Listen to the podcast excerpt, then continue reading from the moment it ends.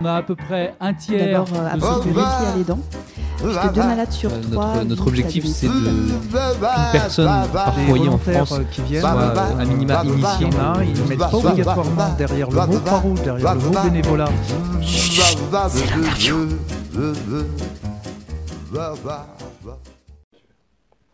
Bonjour, je suis Laura Brémondi, chargée de mission veille sociale à la Croix-Rouge française. La Croix-Rouge française est premier opérateur de maraude en France. Ses équipes rencontrent chaque année entre 70 et 80 000 personnes à la rue. Les salariés et les bénévoles de la Croix-Rouge française sont mobilisés tout au long de l'année auprès des personnes en situation de grande exclusion, avec une attention particulière portée sur les périodes de veille saisonnière, à savoir l'été et l'hiver.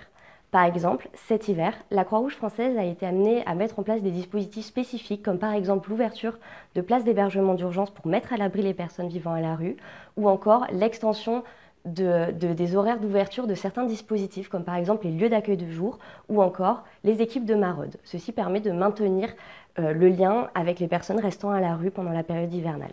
Ce podcast vous a été proposé par Good Morning Croix-Rouge, l'émission de la Croix-Rouge faite par la Croix-Rouge pour la Croix-Rouge. Retrouvez-nous sur vos plateformes de podcast préférées et abonnez-vous. À bientôt.